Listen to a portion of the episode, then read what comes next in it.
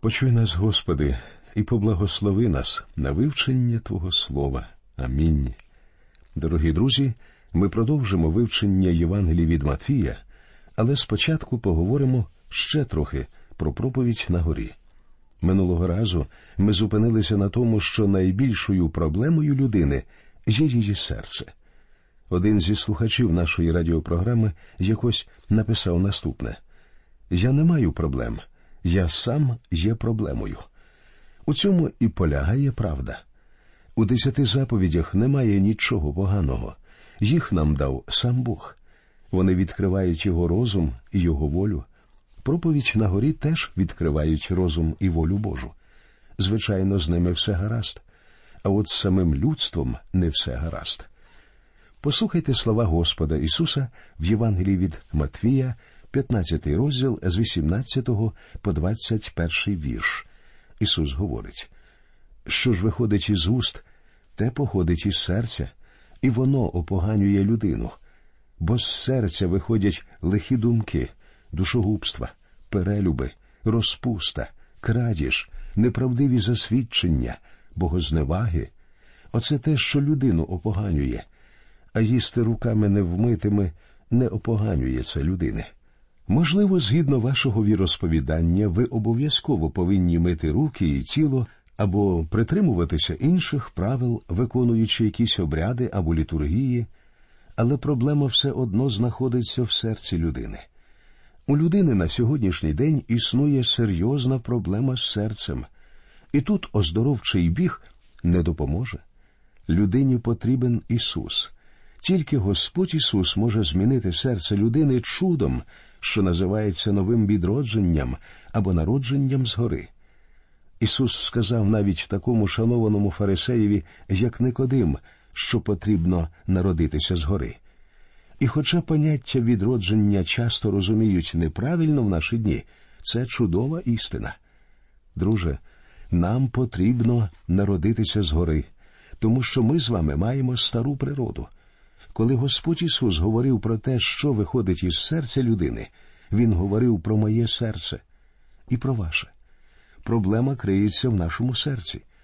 Апостол Павло у своєму посланні до Галатів, п'ятий розділ з 19 до 21 вірша, теж говорив про цю проблему. Учинки тіла явні то є перелюб, нечистість, розпуста, ідолослужіння, чари, ворожнечі, сварка, заздрість, гнів, суперечки, незгоди, єресі, завитки, п'янство, гулянки і подібне до цього. Сьогодні ми живемо в час повної аморальності. Люди викинули за борт юдейсько-християнську етику і роблять те, що їм подобається. Якось я дивився інтерв'ю з одним професором. Йому поставили запитання, що можна назвати правильним у наші дні. Він відповів усе, що вам подобається, правильно, якщо при цьому ви добре почуваєтеся. Отже, якщо ви добре почуваєтеся, вбиваючи людей, то це правильно, справжня несенітниця. Бог дав людям десять заповідей, щоб контролювати стару природу але вони не контролювали цю природу, тому що народ, якому були дані ці заповіді, відійшов від Бога. Вони пішли від Бога далеко. Більше того, людина взагалі не могла виконати ці заповіді. Павло неодноразово говорив про це у своїх посланнях. Але як же повинна людина жити? Вона не повинна намагатися жити власними зусиллями, тому що все одно не впорається. Слово Боже у посланні до Галатів, п'ятий розділ 22 і 23 вірші говорить а плід духа, любов, радість, мир, довготерпіння, добрість, милосердя, віра, лагідність, здержливість, закону нема на таких. Для нас із вами неприродно любити ближнього. Я маю на увазі щиру турботу про інших людей і щиру любов до Бога. Така любов не виникає природно. Людина робить те, що властиво її природі, і тому ми маємо сьогодні цивілізацію, що характеризується беззаконням і насильством. Багато серйозних і високопоставлених людей задаються питанням а чи виживе людство? Друже, ми не можемо не брати участі у відновленні контролю над старою природою людини. Але як виростити ці чудові плоди любові, радості, миру і так далі? Ви самі ніколи не зможете досягти цього власними зусиллями. Поверніться до п'ятого розділу п'ятого віршу проповіді на горі, де говориться блаженні лагідні, бо землю вспадкують вони. Ясно, що лагідні поки що землю не успадковують. І все ж таки лагідні дійсно успадкують землю, але не раніше, ніж прийде цар, той, хто є найбільш лагідною людиною, що будь-коли ходила по цій землі. Цього разу він прийде у великій силі і славі, і він покладе кінець будь-якій неправді на цій землі і установить своє царство. Коли він зробить це, проповідь на горі стане законом цього царства. Але як же нам жити сьогодні? Силою духа.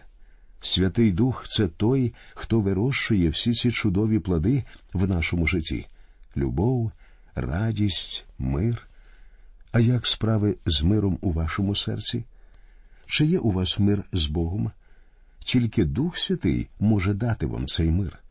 А радість? Мій дорогий друже, ви знаєте, що таке мати щиру радість у Господі? Але як же тоді лагідність? Ми з вами ніяк не можемо бути лагідними. У нас дуже горде серце. Мені, наприклад, подобається, коли мої ближні схвально поплескують мене по плечу. Тільки не кажіть, що вам це не подобається, тому що всі люди однакові. Ми всі горді. Це і є стара природа, що владно проявляється в людині але плодом Святого Духа є лагідність. Все своє життя я просив Бога зробити мене лагідною людиною. Сам я цього ніколи не зможу досягти. Бог хоче зробити це для вас через Духа Святого.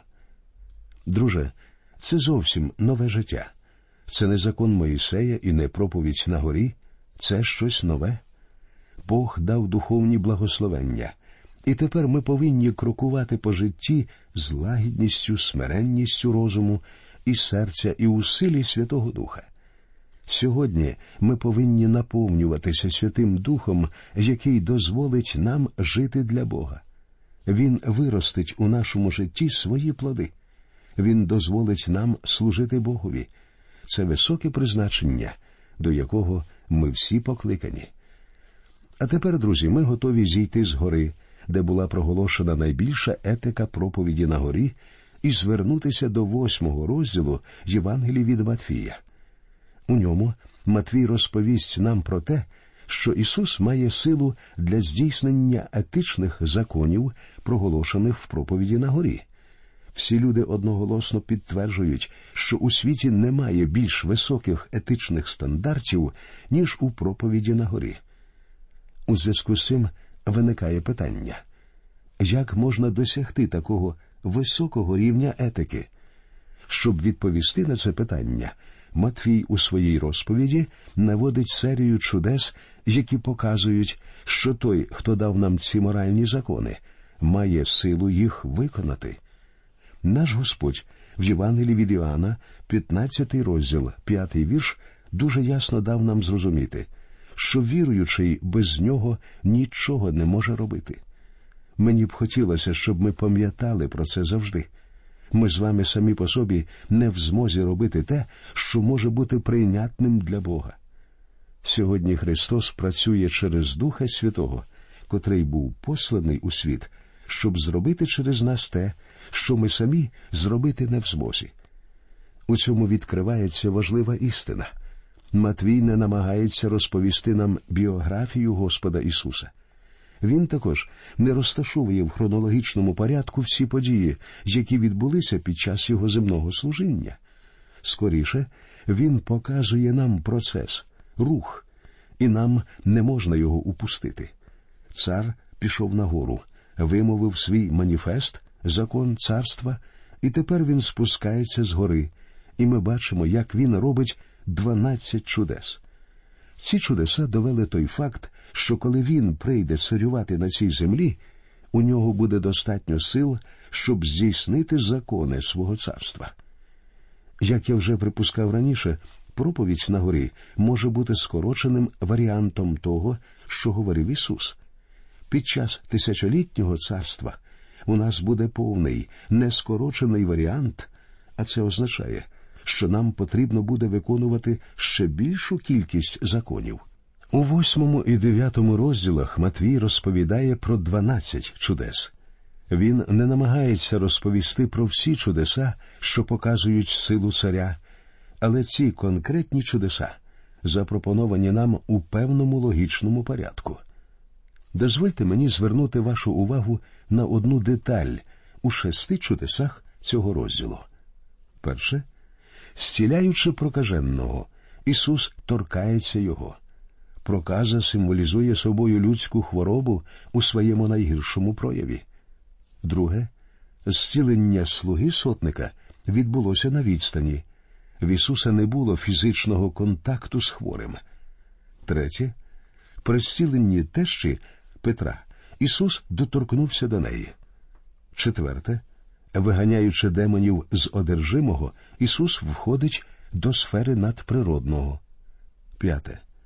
Коли Ісус заспокоював вітер і море, Він впливав на сфери природного і продемонстрував свою владу над силами природи. Шосте. Вигнання бісів із двох одержимих у Гадаринській землі дуже важкий випадок в духовному світі. Цар рухається у всіх цих різних сферах, а Матвій перераховує епізоди, що відбувалися не в хронологічному порядку, а в логічному. В розповіді Матвія можна побачити певний процес.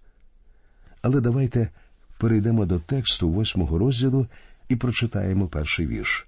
А коли він зійшов із гори, услід за ним ішов натовп великий. Зверніть увагу, що за ним ішов натовп великий. Це були не десятки людей, а безліч. Як бачите, він був у Капернаумі, а там розташовувався його, так би мовити, штаб.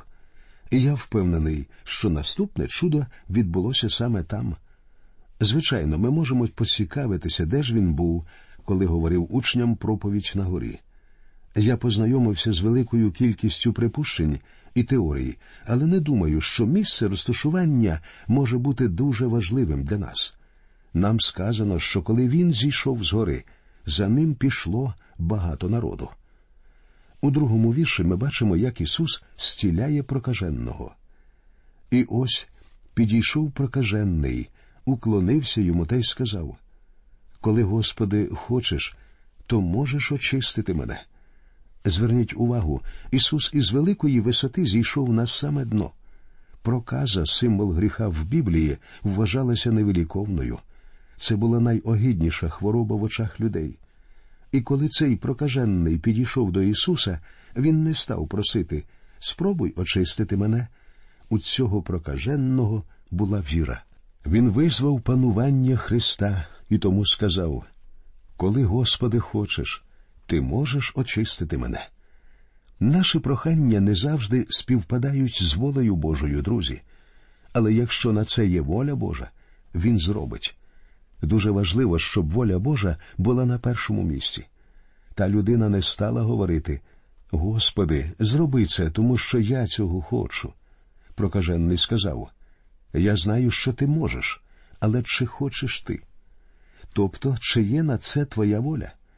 Це прохання трохи відрізняється від тих молитов, які ми чуємо, коли люди вимагають, щоб Господь зробив те або інше.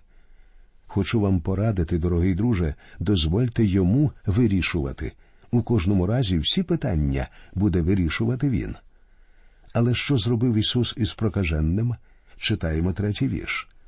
А Ісус простяг руку і доторкнувся до нього, говорячи Хочу, будь чистий. І цієї хвилини очистився той від своєї прокази. А Ісус простяг руку і доторкнувся до нього. Якби я доторкнувся до прокаженного, що б трапилося? Я міг би заразитися цією хворобою, але зцілити його я б не зміг. Але подивіться, що відбулося в цьому випадку. По-перше, Ісус доторкнувся до нього. А ви коли-небудь замислювалися над тим, що ця людина була не лише хвора на проказу, але й мала серйозні психологічні проблеми, пов'язані з цією хворобою.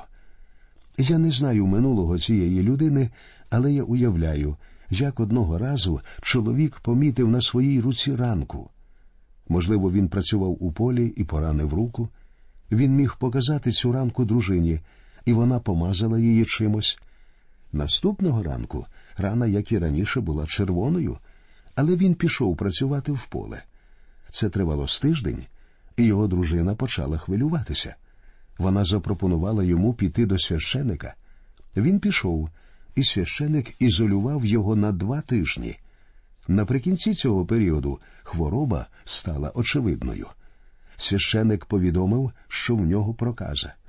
Чоловік запитав, чи може він піти і сповістити про це своїй дружині і дітям і попрощатися з ними.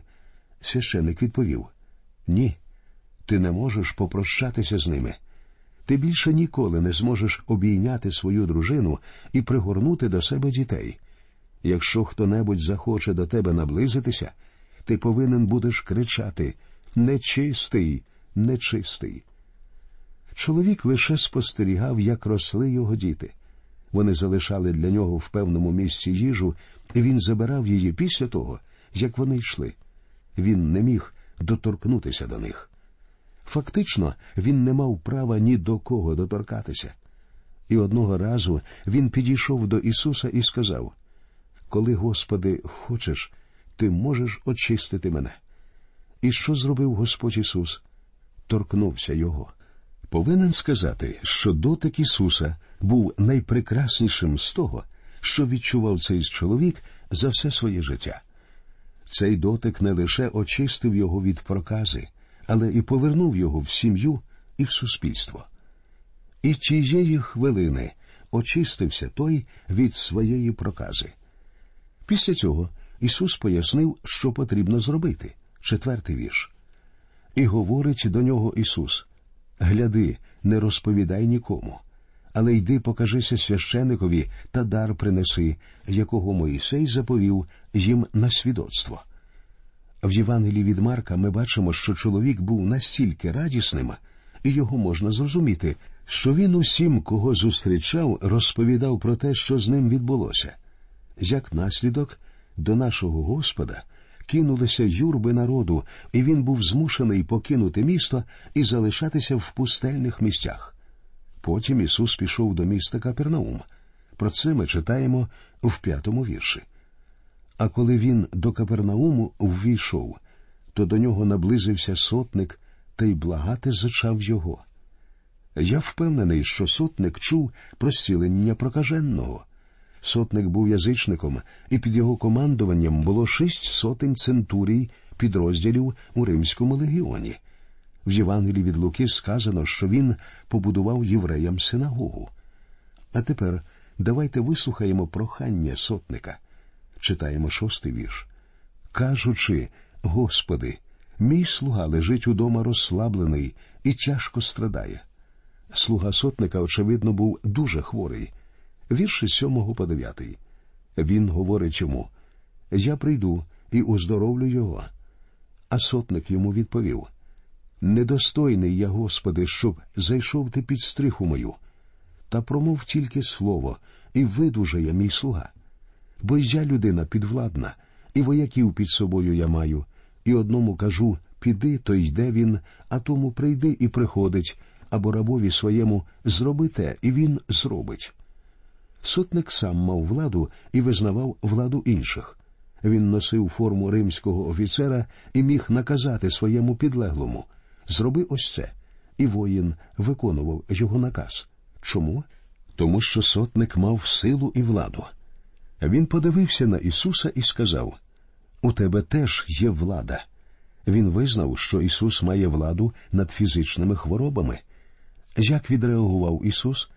Читаємо десятий вірш. Почувши таке, Ісус здивувався і промовив до тих, хто йшов услід за ним. По правді кажу вам, навіть серед Ізраїля я не знайшов був такої великої віри. Ісус здивувався лише у двох випадках. Один раз він здивувався з невірі Ізраїлю, другий раз він здивувався вірі поганського сотника. Звертаючись до людей, які супроводжували його, Ісус сказав Кажу ж вам, що багато хто прийдуть від сходу та заходу і засядуть у Царстві Небеснім із Авраамом, Ісааком та Яковом. У тринадцятому вірші Ісус відповідає сотникові. І сказав Ісус сотникові Іди, і як повірив ти, нехай так тобі і станеться, і тієї ж години одужав слуга його.